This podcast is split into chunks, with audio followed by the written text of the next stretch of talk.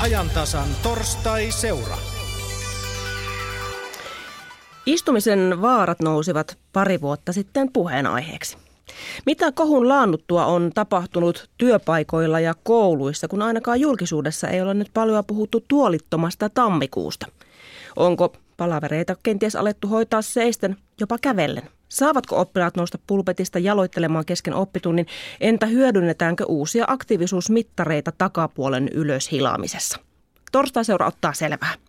Lähdemme kohta Turkuun Paavonurmi-keskukseen, mutta esitellään sitä ennen Pasila Veeras. Tervetuloa lähetykseen aikuisliikunnan koordinaattori Hanna Okkonen Suomen ladusta. Kiitos. Kuinka paljon sinä istut töissä? No valitettavasti työnkuva on semmoinen, että koneen äärellä tulee kyllä oltua aika paljon, ja, mutta onneksi sitten vuosi sitten vähän multakin mitattiin, että paljonko istun oikeasti. Ja se lukemat oli järkyttäviä. No paljonko se oli? Siellä oli pahimmillaan 10 tuntia päivässä, joka kyllä herätti suuresti. Ja sen jälkeen on kyllä ruvennut miettimään eri tapoja, että istun eri tavalla, istun eri tuoleilla ja nousen paljon seisomaan ja palaverit, seison oikeastaan ihan järjestään aina kaikki palaverit, niin silleen on saanut vähennettyä sitä. Kymmenen tuntia kuulostaa aika hurjalta määrältä. Oliko, saako kysyä, oliko tässä mittaroinnissa mukana tauot vai oliko se yhtä kyytiä? Öö, se oli niin kuin koko päivän saldo, että siinä oli kerrotettu tietysti myös siis koko vuorokauden saldo, eli kotona istumiset myös, missä mielestäni en istu, mutta jostain se näköjään kertyy. hiipivät, hiipivät. Me jatkamme Hannan kanssa vartin kuluttua kävelykokouksista, mutta nyt puheenvuoro siirtyy Turkuun Minna Rosvallille. Minna, minkälaisissa maisemissa sinä olet? Me olemme täällä Paavo Nurmikeskuksessa ja liiallisen istumisen terveysvaikutuksistahan on puhuttu jo kahden vuoden ajan. Muistan, kun pari vuotta sitten lääkäri Halri Helajärven kanssa teimme juttua istumisen vaaroista ja siitä lähtien siitä onkin puhuttu sitten ahkerasti. Harri Helajärvi, mikä on tällä hetkellä tilanne, mitä ajattelet, onko viesti mennyt perille? No täytyy kyllä sanoa, että oikein positiivisesti yllättynyt ja tietysti media ja Yle on tässä ollut viestiä viemässä eteenpäin ja se on hieno homma. Mutta ihan käytännössäkin normaalin kansalaisen ja yksilön tasolla, niin ihmiset on alkanut heräämään ja huomaamaan, että oikeasti me istutaan aika paljon päivästä. Sehän on jo tällä hetkellä jopa melkein 80 prosenttia ajasta, kun ollaan liikkumatta, istutaan tai ollaan muuten paikalla. Eli siihen kyllä kannattaa kiinnittää huomiota. Mikä on ollut semmoinen iloisin asia tämän parin vuoden aikana, mihin olet törmännyt, kun olet paljon käynyt asiasta puhumassa ja olet myös sitten tietenkin tarkkailut, että missä sitä seistä ja missä istutaan?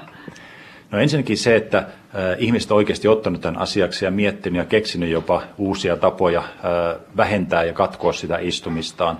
Mutta kyllä ne iloisimmat ehkä on ollut jälkikäteen tulleet äh, kontaktit ihmisiltä, jotka ovat olleet kuuntelemassa luentoa vaikka, niin he on sitten parin kuukauden päästä, että voisitko tulla meidän firmaankin, että siellä on 6500 ihmistä, jotka tekee istumatyötä ja puhumaan tästä, että mä oon hirveän suurella mielenkiinnolla itse ottanut tämän vastaan ja sitten hän kertoo, että muutaman kuukauden aikana paino on pudonnut 6 kiloa ja vuoden jälkeen, kun on tehnyt päätöksiä pelkästään istumisen suhteen, niin jopa 15 kiloa painon pudotusta, että kyllä sillä vaan on vaikutusta meidän elämään. Nämä on kyllä iloisia, mukavia uutisia.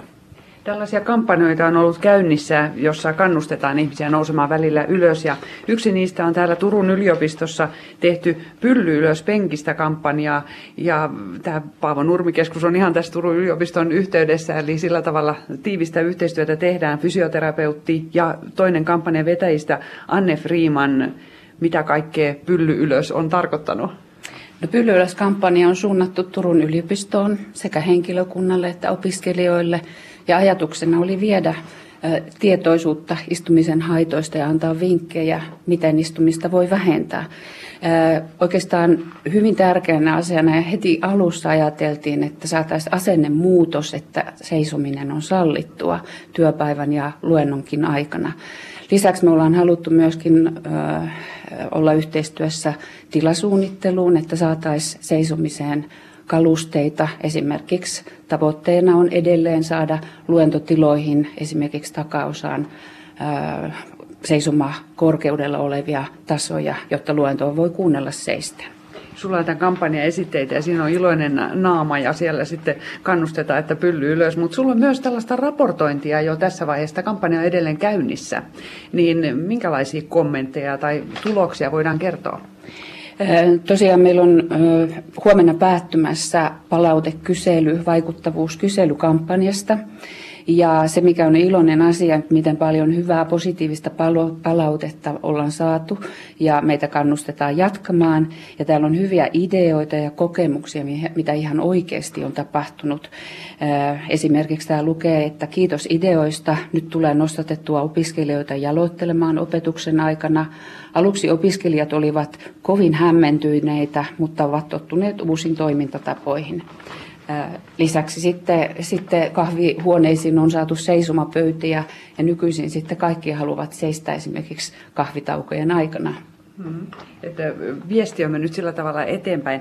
Täällä on mukana oikeustieteen opiskelija, toista vuotta opiskelijat oikeustiedettä Juliana Huusko. Sinä olet yksi näistä sitten näistä testihenkilöistä, voisi sanoa. Miten usein nouset ylös vaikka tämmöisen lukuperiodin aikana? No kyllä mä pyrin joka tunnin välein vähintään sen 50 minuuttia sitten joko tekemään seisten töitä tai sitten ihan nousemaan ja jalottelemaan siitä pöydän äärestä, että pysyy mieli ja jalat sitten vireillä. No oikeustiedettä voisi kuvitella, että luetaan semmoisissa isoissa luentosaleissa on näitä, niin voiko siellä sitten kesken luennon pompata ylös? No kyllä se on vähän haastavaa, että ei tietenkään voi häiritä muiden opiskelijoiden työskentelyä, mutta varsinkin sitten pienryhmäopetuksissa on jo jonkun verran tullut ihan opettajien taholta tätä, että he nostattavat opiskelijat ylös, niin se on ollut mun mielestä erittäin hyvä uudistus. Minkälaisia vaikutuksia sit omassa kehossa tunnet, että tästä on tullut? Mitä hyötyä olet saanut? No mä koen, että etenkin mun selkälihaksissa on tullut sellainen, että ne ei ole enää niin paljon jumissa. Ja jotenkin mieli pysyy vireenä, että koen, että on ollut ihan opiskelun ja tiedon omaksumisen kannalta hyvä asia. Mm-hmm. Eli, eli olet tämmöinen oikein hyvä mannekiini tälle, myös tälle kampanjalle. No en mä nyt ihan niin sanoisi, mutta olen mä pyrkinyt sitten hakemaan itsenäisestikin tietoa ja sitten ähm, pyrkinyt jonkun verran tekemään töitä seisten tosiaan Ikeasta ostetun semmoisen pienen tason avulla, että saa nostettua seisomakorkeudelle pöytää ja sitten jumppapallon äh, päällä istumaan välillä, että keskivartalon lihakset aktivoituu siinä samalla, kun tekee töitä. Mm-hmm. Miltä tämä kuulostaa kampanjan vetäjästä? No kuulostaa tosi hyvältä, todella hyvältä, että ihan näitä toteutetaan ja, ja nimenomaan opiskelijat kokee, että seisomaan nousu jo sinänsä on niin kuin virkistävä. Ja tota, me ollaan erilaisissa tilaisuuksissa toisen kampanjan vetäjän Teija Hakalan kanssa opiskelijoille sanottukin, että älkää tyytykö siihen, että joudutte istumaan koko luennon ajan. Yleensä luennoitsijahan on seisten luennoija, pitää tätä luentoa, että, että tota, tavallaan, että siitä tulisi ihan hyväksyttyä, että sieltä voi nousta seisomaan. Mm-hmm. Sen verran tässä kommentoisin, että nämä on tosiaan asioita, jotka ei muutu ihan yhdessä päivässä.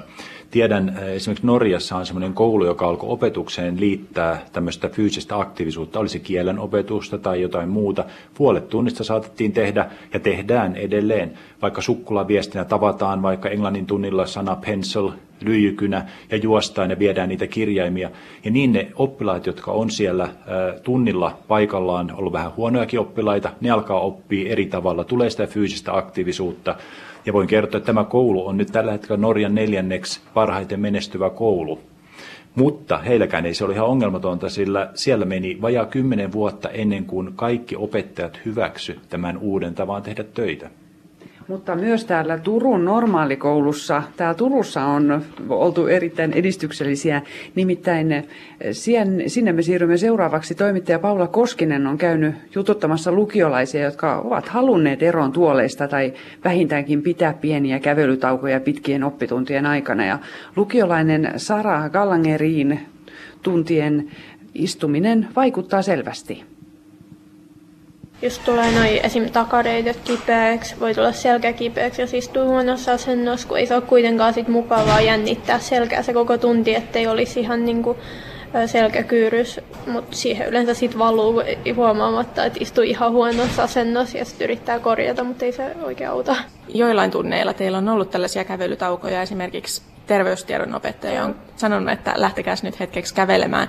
Miten tällaiset kävelytauot sitten auttaa? Sen jälkeen on paljon niin kuin virkeämpi olo ja jaksaa taas keskittyä. Että se olisi mukava, jos niitä olisi enemmän. Monilla työpaikoilla on siirrytty siihen, että ei ole enää välttämättä edes tuoleja, että on Joo. korkeat pöydät ja seisotaan työpisteiden edessä. Mitä sä luulet, voisiko tällainen toimia koulussakin? Joo, joo mun mielestä voisi toimia, niin kuin meillä on käytävillä sellaisia korkeita pöytiä, johon on korkeita sellaisia niin baariakkaraan tapaisia tuolla, ja ö, niissä voi ihan hyvin seistä kanssa. Että jos me tehdään jotain ryhmätyötä tunnilla ja mennään vaikka käytävillä tekemään, niin yleensä niin kuin siinä voisi seistä. Se on kätevää. Ja sitten opettajilla on kyllä sellaiset pöytät, mitä voi säädellä, että se olisi kiva, että oppilaillekin olisi sellaisia. Näin siis Turun normaalikoulussa siellä oltiin saatu hyviä kokemuksia siitä, että välillä pompataan ylös ja tehdään vaikka niin kuin siellä Norjassa, niin kuin Harri Helajärvi tässä kertoi. Mutta sitten, että miten tästä päästäisiin eteenpäin, niin mikä on tällä hetkellä sitten se, mitä tutkitaan? Tämä on nyt tutkittu, että, että on niin kuin tärkeää, että välillä pidetään niitä taukoja. Harri Helajärvi, mitä nyt tutkitaan? No itse asiassa me ollaan äh, tuossa viime vuoden 2014 aikana jo selvitetty sitä, että onko niin, että istuminen tulee ensin ja sen jälkeen äh, painon nousu esimerkiksi, tai niin, että painon nousee, jonka vaikutuksesta jäädään sitten paikoilleen istumaan. Ja siinä kyllä aika yhdentävästi tuli äh, selville, että se on se istuminen, joka edeltää sitä painon nousua, mikä sitten tietysti kannustaa meitä edelleen pitämään huolta siitä, että vähennetään sitä istumista. No nyt sitten meillä on tässä uusia tutkimuksia tuloillaan ja tietysti yritetään selvittää kovasti, että millä tavalla mihin elimiin ja mi- mihin se meidän vaikuttaa, että näitä painonnousua, tyypin 2 diabeteksen, metabolisen oiryhtymän ja sydän- ja verisuonisairauksien riski sitten on näillä paljon istuvilla suurempi.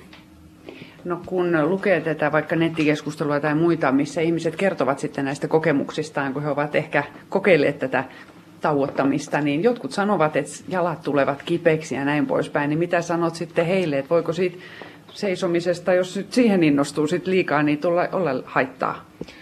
No täytyy muistaa nyt se, että me ei olla puhumassa siitä, että nyt ei istuta ollenkaan, että seistään koko ajan, koska sehän ei ole myöskään hyvä asia, vaan katkotaan sitä istumista, koska sehän on tutkimuksiin näytetty, että se pitkäkestoinen yhtäjaksoinen istuminen on se kaikkein haitallisin. Ja sen takia just katkomalla sitä on se luennon aikana, tunnin aikana, työnteon aikana ja asennonvaihto, se on se tärkeä asia. Ja silloin ne jalatkaan ei tietysti rasitu niin paljon. Ja se toinen vinkki on se, että jos on vaikka seisomapöydän ääressä työssä, niin on joskus hyvä olla sinne jaloilla tukena vähän semmoinen koroke, johon nostat toisen jalan ja vaihdat niitä, jolloin se lantion ja selän asento, jalkojen asento vaihtelee ja sitä kautta sitten helpottuu nämä alarajaoireet. Mutta tosiaan muistakaa se, että ei puhuta pelkästään istumisesta. Edelleen on tärkeää se, että liikutaan säännöllisesti, syödään hyvin ja vaihdellaan niitä asentoja sitten. Tehdään monipuolisesti asioita. No yksi aspekti on näkökanta myös se, että on nämä aktiivisuusmittarit. Ja itse asiassa Julianna, sulla on semmoinen aktiivisuusmittari parhaillaankin käytössä. Joo, kyllä. Et olen heinäkuusta asti käyttänyt ja on kyllä kokenut, että on ollut erittäin positiivinen vaikutus mun yleiseen liikkumiseen ja aktiivisuuteen. Että on tässä sit sivussa puhunut painokin jonkun verran tämän myötä, että kun on aktivoinut, aktivoitunut kävelemään se 10 000 askelta päivässä vähintään. Että. No hälyttääkö se sinut sitten välillä seisomaan? No sitä se itse asiassa tee, että se enemmän mittaa tällaista liikkuvaa askelta ja kuljettua matkaa aktiivisuutta yleensä niin kuin liikunnan kautta enemmän kuin sen istumisen tai seisomisen. Mitä mieltä lääkäri on näistä? Joo, kaikki tämmöiset keinot, joita voidaan käyttää meitä aktivoimaan, kannustamaan, innostamaan, on hyviä. Ja niin kuin tässä vähän vihjasit, niin myös on sellaisia, jotka varoittaa ja huomauttaa siitä, kun tulee pitkään vietetty aikaa istuen, että kaikkeen on apuvälineitä, mutta tietysti ne sopii jollekin, toiselle voi olla taas toisenlainen, mutta alkuunpanijana ja huom- auttamaan siinä, että huomaa, mitkä asiat voimaa liikuttaa. Kauppaan kävely tai joku muu saattaa yhtäkkiä tuoda 2000 askelta tai vastaavaa, ja se on jo pitkä matka eteenpäin. Haluaisin sanoa vielä, että seisominen on myöskin tottumuskysymys. Jos olet tottunut istumaan ja alat kovasti seisomaan, niin kyllähän se tuntuu se, se treeni alkuun. Ja se on, sen voi kokea vain pelkästään positiiviseksi asiaksi. No sitten on sosiaali- ja terveysministeriö tekemässä tällaisia oikein suosituksia istumiseen. Ja Harri Helajärvi, olet lääkärinä mukana tässä työryhmässä. Mikä on tällä hetkellä tilanne? Mikä olisi semmoinen suositus nyt, mitä voisit vähän paljastaa? Ne suositukset julkaistaan tässä keväällä. No joo, me ollaan tosiaan tehty työtä, jotta saataisiin semmoiset niiden liikuntasuosituksen oheen, koska se pelkkä aktiivinen puolen tunnin liikunta silloin tällöin ei välttämättä enää tosiaan riitä, kun niin paljon ollaan paikoillaan. Ja siinä koitetaan kyllä tietysti ikäryhmittäin antaa ohjeita. Pienille lapsille, koululaisille voi olla vähän erilaisia kuin vanhuksille.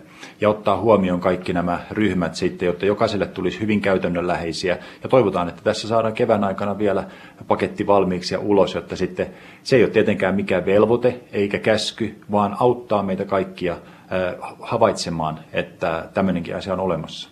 Paljon on puhuttu työikäisistä opiskelijoista ja koululaisista, mutta ihan pikkulapsiakin pitäisi jo kannustaa, ettei he liikaa ole paikallaan. Joo, valitettavasti usein käy niin, että lapsi laitetaan videon ääreen, koska se on hyvä lapsenvahti ja siitä se lapsi oppii semmoisen passiivisen elämäntavan. Tähän on ihan tutkimus, tutkimuksessakin nähty, että kun lapsena oppii jonkun, on se ruokailu tai liikunta tavat, niin ne aika vahvasti jatkuu sitten loppuelämään, kun se alku on hyvä. Ja valitettavasti nyt me helpossa elämässä ja teknologian tukemassa yhteiskunnassa, niin usein mennään se helpon kautta pienestä pitäen. Ja hiukan pelolla kyllä katselen, että mitä näistä meidän lapsista tulee tuossa varhaisaikuisuudessa. Hmm, mutta aika hyvään suuntaan on menossa, kun nämä muut ikäluokat ovat aika hyvässä hanskassa. Kyllä, kyllä, ilman muuta. Ja meilläkin on tutkimuksessa nähty, että jos vaikka olisi liikkumaton lapsena ja jos koros, lisää sitä liikkumista siinä ennen 17 äh, ikävuotta, niin meillä nähtiin, että verisuonimuutokset, joita oli vähän liikkuvilla huonokuntoisilla jo siinä iässä, niin ne saatiin korjaantumaan, että mikään ei ole menetetty, kun vaan lähdetään tekemään asioita eri tavalla. Seuraavaksi siirrymme takaisin Pasilaan, jossa äh, Maria Mira Stenströmin kanssa on koordinaattori Hanna Okkonen. Ja nyt kuullaan, että, että mitä täällä tällaisissa kävelykokouksissa sitten tehdään. Kiitoksia Turku. Niin, Hanna, sinä olet vetänyt kävelykokouksia teidän järjestön omalle väelle Suomen ladulla ja yritykset voivat tilata teiltä tällaisen kävelykokouuspaketin ja koulutustakin järjestetään kävelykokouksista. Mistä kävelykokouksessa on kysymys? No siitä, että kävely, kokous pidetään kävellen näin yksinkertaisesti. Ja tapoja on tosi erilaisia. Sellainen perusajatus siinä on, että lähdetään ulos, jutellaan kävellen, asioista, mitkä sopii sinne kävelykokoukseen. Ja semmoiset on esimerkiksi jotkut ideointipalaverit, toimintasuunnitelmat, strategia, jo, työstöt ja semmoiset, missä niin pohdiskellaan ja pureskellaan asioita ja kuljetaan parettain siinä. Matka voi olla lyhyt, jopa kilometri, mm, kolme kilometriä. Pysähytään välillä, puretaan sitten vähän sitä parettain pohdiskeltua asiaa ja kenties vaihdetaan pari ja vaihdetaan asiaa, mistä puhutaan ja jatketaan matkaa. Ja, ja, ja, ja vauhti on verkkainen, semmoinen, että ajatus juoksee. Minkälaisia aiheita kävelykokouksessa kannattaa käsitellä, kun siellä ei kuitenkaan mitään kalvosulkeisia voi pitää? Joo, ei, ei kannata semmoiseen perusviikkopalaveriin, missä käydään tietyt asiat läpi, niin siihen se ei ehkä sovellu, vaan enemmän juuri semmoiseen ideointi, palavereihin, missä pohdiskellaan tulevaisuutta, jotain muutoksia, jotain uusia ajatuksia koitetaan saada puristettua ihmisistä, mikä ei myöskään itse asiassa siellä kokoustilassa kovin hyvin ehkä irtoa. Joku strategian suunnittelu tosiaan ja muun muassa niin kehityskeskusteluihin erinomainen keino on tämmöinen kävelykokous. Tietysti tällaisen kävelykokouksen reitti pitää suunnitella ja tuossa jo kerroitkin yhdestä kolmen kilometriä on se mm, ehkä optimaali mm-hmm. matka, mutta minkälaisia, minkälainen tuo reitti muuten kannattaa olla? Voiko lähteä mäkiselle pururadalle hikipäässä painavaan vai minkälainen tunnelma siinä pitäisi saavuttaa? No se kannattaa valita semmoinen rauhallinen reitti, ettei nyt ehkä niin kuin jos on toimisto keskustan ytimessä, niin se ei ole mikään otollisin paikka. Mutta esimerkiksi tuossa keskuspuisto on tässäkin radio toimituksen lähellä, niin siinä on erinomaiset reitit, kävelyreittejä sen verran, että se on sen verran leveä, että jos siinä parettaan mennään, niin on hyvä kulkea. Eikä tarvitse keskittyä siihen, että mihin astuu, koska se sitten taas vähän häiritsee sitä ajattelua siinä. Helppokulkunen reitti, tarpeeksi leveä ja rauhallinen ja No aika tasainen ehkä kuitenkin, että ei hirveitä mäkiä. Että, ja se vauhti on verkkainen, että se kävely tulee sinne luonnostaan ja silloin niin tilaa tilaa ja aikaa sille ajattelemiselle. Minkä kokoiselle ryhmälle se sopii, jos siinä kuitenkin on yksi johtaa sitä kokousta ja muut tulevat perässä, niin miten tämä äänenkäyttö huudetaan perälle, että nyt pohditaan sitten strategiaa tulevalle vuodelle? Joo, siinä tosiaan tarvii jakaa porukka sitten parettain tai pienryhmiin. Silloin se voi olla isompi porukka, 20 henkeäkin menee ihan hyvin, kun se jakaa vaan sitten to, tosiaan tämmöisiin pienimpiin ryhmiin. Sen verran, että oikeastaan siinä pitää pystyä sille vierekkäin kävelemään, että kuulee toisia ja pystyy vaihtamaan ajatuksia, koska taaksepäin huutelu on vähän hankalaa tuossa tilanteessa.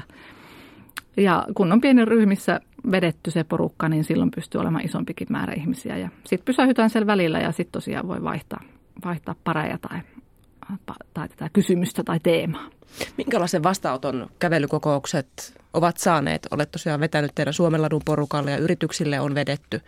Mikä on ollut palaute siitä, että lähdetäänkin kokoushuoneen ulkopuolelle?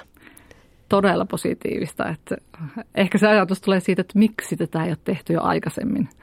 Et kyllä se niin kuin, varsinkin, jos sitten sen kävelyreitin, kävelyreitti menee jossain luonnossa, jossa tulee sitten nämä jo todennetut luonnon terveysvaikutukset vielä esille, että että sekä kävely plus luonto elementtinä siinä niin on ihan tutkitusti todettu, että se lisää luovuutta ja keskittymiskykyä ja, ja tuotteliaisuutta ja kohentaa jopa mielialaa ja sitten semmoinen ihmisiin suhtaudutaan positiivisemmin, mikä on tosi hyvä asia, jos keskustellaan jostain, jostain työpaikan isoista asioista. Niin kyllä se niin kuin kävely ja se kävelyliikunta ja se luonto siihen tuo paljon lisää siihen, siihen sisältöön, niin kyllä se on koettu tosi hyväksi. Kuinka paljon tuollaista kävelykokousta voi käyttää ryhmän tiimiyttämiseen siihen, että lähdetään porukalla johonkin? No ilman muuta, siis sehän on todella hyvä semmoiseen ja ryhmähengen hengen luomiseen, jos on uusi porukka, vaikka työpaikalla on tullut uusia ihmisiä ja, ja semmoiseen erinomainen keino, kyllä. Tuossa Turussa, Anne, kun Turussa oltiin, niin Anne Freeman puhui siitä, että tähän seisomisen sallimiseen pitäisi tavallaan saada aikaan asennemuutos, että seisominen esimerkiksi palaverissa on sallittu, että siellä ei tarvitse aina istua. Mitä luulet, minkälainen asennemuutos näissä esimerkiksi kävelykokous, kävelykokousten käyttämisessä on meneillään? No siinä on semmoinen murroskausi menossa, että meillä tosiaan yli kymmenen vuotta sitten on jo näitä kävelykokouksia tehty. Ja ja silloin se niin kuin alkoi jo vähän mennä läpi. Tässä sitten välivuosina oli vähän hiljaisempaa, mutta itse asiassa tämän istumisen, istumisen trendi ja tämän, minkä takia se on niin haitallista, niin sen myötä on taas tämän kävelykokousasia noussut ihan selkeästi pinnalle. Ja sen lisäksi, että niin kun sitä istumista tauotetaan ja palavereissa tulee ihan selkeästi tämä asennemuutos, mikä on minusta todella hyvä asia, että, että siellä niin kuin se seisominen sallitaan ja se on jopa suotavaa, niin on jo edistänyt sitä, että istuminen on vähentynyt. Ja sitten se, että lähdetään ihan oikeasti luontoon, se vielä, vielä vähän niin kuin, se on niin kuin pikkuhiljaa menossa läpi, mutta mä toivon, että se menee ihan rytynellä läpi, että huomataan oikeasti, että siitä on hyötyä eikä sitä koeta niin kuin jotenkin hankalaksi tai vaikeaksi järjestää. Se on vain niitä uusia tapoja, mitä pitäisi oppia.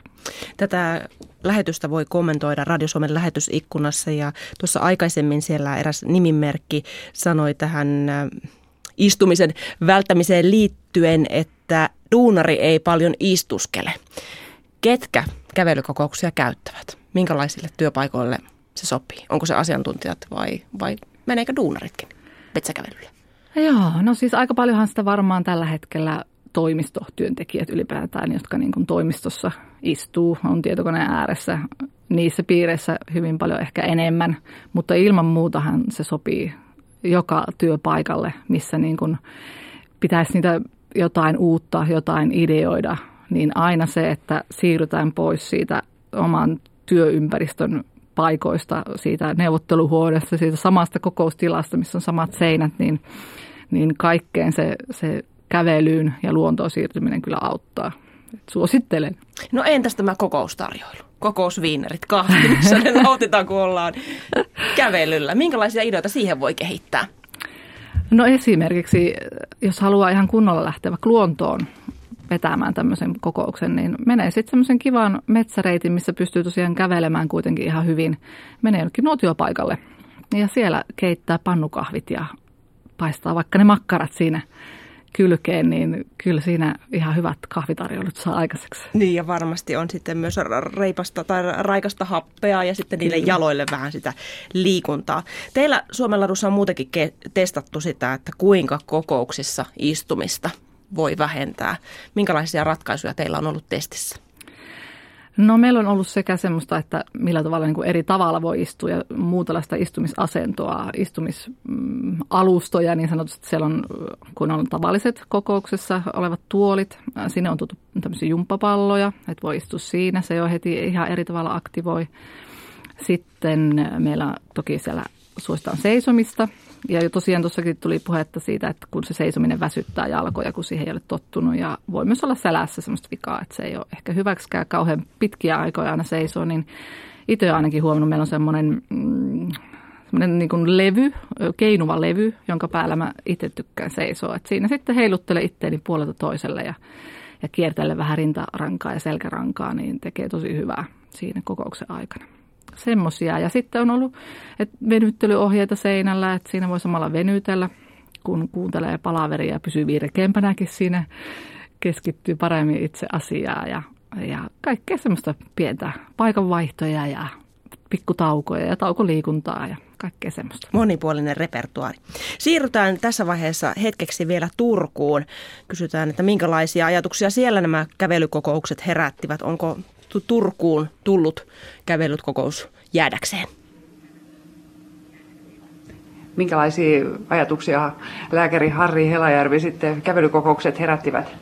Ihan hyvä ajatus sinänsä, mutta nyt täytyy muistaa se myös, että ei tässäkään mennä toiseen äärimmäisyyteen. Me voidaan tehdä jopa niin, että kävely- tai kokouksen alussa lähdetään vähän liikkeelle, tehdään pieni brainstorming-sessio siinä, palataan sinne ja lyödään ideoita sitten paperille, että koko kokoustakaan ei tarvitse siellä pitää. Ja tosiaan, niin kuin tuossa vähän vihjattiinkin, myös kokouksen aikana noustaan ylös, kun puhutaan, otetaan puheenvuoroja, tehdään tätä siellä kokoushuoneessakin eri tavalla. Ja musta tuntuu, että silloin me saadaan aika hyvä hyvä vaste siihen ja hyvä muutos aikaan, kun se asenne ensin saadaan muutettua. Oikeustieteen opiskelija Juliana Huusko, voiko oikeustiedettä opiskella kävelykokousta pitäen? No se ei varmaan oikein onnistu, että kuitenkin meilläkin on paljon lukemista ja paljon päätetyöskentelyä kirjallisten töiden muodossa, mutta toisaalta sitten on kyllä kokenut, että ihan opiskelijanakin on mahdollista välttää tätä istumista, että kun opiskelijan nyt ei tunnetusti ole ihan valtavasti rahaa käytössä, niin voin sanoa, että mulla on noin 20 euroa mennyt yhteensä tähän istumisen välttämiseen, että ei tarvi ostaa sitä monen sadan euron äh, säädettävää sähköpöytää. Niin, että erilaisia tukia tosiaan löytyy. Entä fysioterapeutti ja kampanjavetäjä Anne Freeman, minkälaisia ajatuksia herässä Sä olet ollut tämmöisessä kävelykokouksessa mukana? Olen ollut suunnittelupalaverissa, se oli kahden hengen ja tota, kävelykokouksissa voi pitää muistiinpanovälineenä esimerkiksi nauhoittamalla puhelimeen ne tärkeimmät asiat, mitkä tulee siinä esille. Liikehän myös aktivoi hyvin aivoja, että tuli ihan hyviä suunnitelmia. Otetaan Harrilta sitten vielä, vielä kommentti semmoinen, että minkälainen taukojumppa sitten tehdään, miten usein tunnissa tosiaan noustaan välillä ylös? No, tutkimuksen mukaan ihan semmoinen 20 minuutin välein tapahtuva ylösnousu on kyllä hyvä ottaa käyttöön. Ja tuossa niin kuin mainittiin, niin ilman muuta siis aivotoiminta ja tämmöinen ajattelu ja luovuus ja kaikki muukin saattaa herätä ihan uuteen ulottuvuuteen siellä koulussa ja työpaikoilla, kun me omaksutaan nämä uudet tavat ja katkotaan sitä paikallaoloa. Jokainen tietää, mitä kahden tunnin yhtäjaksoinen kokouksessa istuminen tarkoittaa. Joo, ja nyt me paljastetaan kaikille, että me ollaan istuttu tämä koko ajan. Nyt noustaan ylös vielä. nyt se alkoi se minuutin seisomissessio tähän väliin ja siirretään takaisin Helsinkiin. Kiitoksia Turkuun. Siellä, siellä istuttiin, niin istutaan kyllä täällä Pasilankin studiossa. Tätä työpöytää ei taida saada nostettua. Kiitoksia vierailusta Suomenladun kävely- ja sauvakävelykouluttaja ja aikuisliikunnan koordinaattori Hanna Okkonen. Kiitoksia. Ja lähetysikkunassa tätä istumis- kautta kävelyteemaa on runsaasti kommentoitu ja jotkut siellä muistavat, että jotkut työnantajat maksavat työntekijöilleen jonkinlaista bonusta siitä, että harrastavat liikuntaa. No, istuminen on ollut esillä maakuntaradioiden lähetyksissä pitkin päivää. Esimerkiksi Yle Savon päivälähetyksessä on pohdittu, miten työpäivää voi viettää monipuolisesti istumisen lomassa. Ja siellä on tavattu myös Tuustiemen kunnanjohtaja Toni Auvinen, joka sai tarpeekseen istumisesta töissä. Nykyään hänen työpäivänsä nimittäin hoituvat pääsääntöisesti seisten. Aiheen käsittely jatkuu vielä maakuntaradioissa Esimerkiksi Yle Hämeessä on haastattelussa nyt kello 15 jälkeen tuolit jumppapalloihin vaihtanut opettaja Hauholta. Lisäksi myös työfysioterapeutti kertoo työpaikkojen näkökulmasta istumisen vähentämiskeinoista. Yle Keski-Suomen iltapäivässä puhutaan myös istumisesta ja sen terveyshaitosta. Siellä on vieraana liikuntafysiologi Arto Pesola. Hän puhuu näistä istumisen aiheuttamista terveysriskeistä ja Jyväskylän yliopistosta, yliopistosta saapuu studiovieraksi Taija Juutinen Finni. Hänen kanssaan puhutaan minkälaista on oikean istumisen malli, eli mielenkiintoisia aiheita monessa maakuntaradiossa. Tämän päivän ajan tässä alkaa olla viimeistä vaille valmis. Kiitän kuulijoita mukana olemisesta ja seuraavaksi vuorossa on kello 15 radiouutiset. Tämän päivän ajantasasta kuulemiin.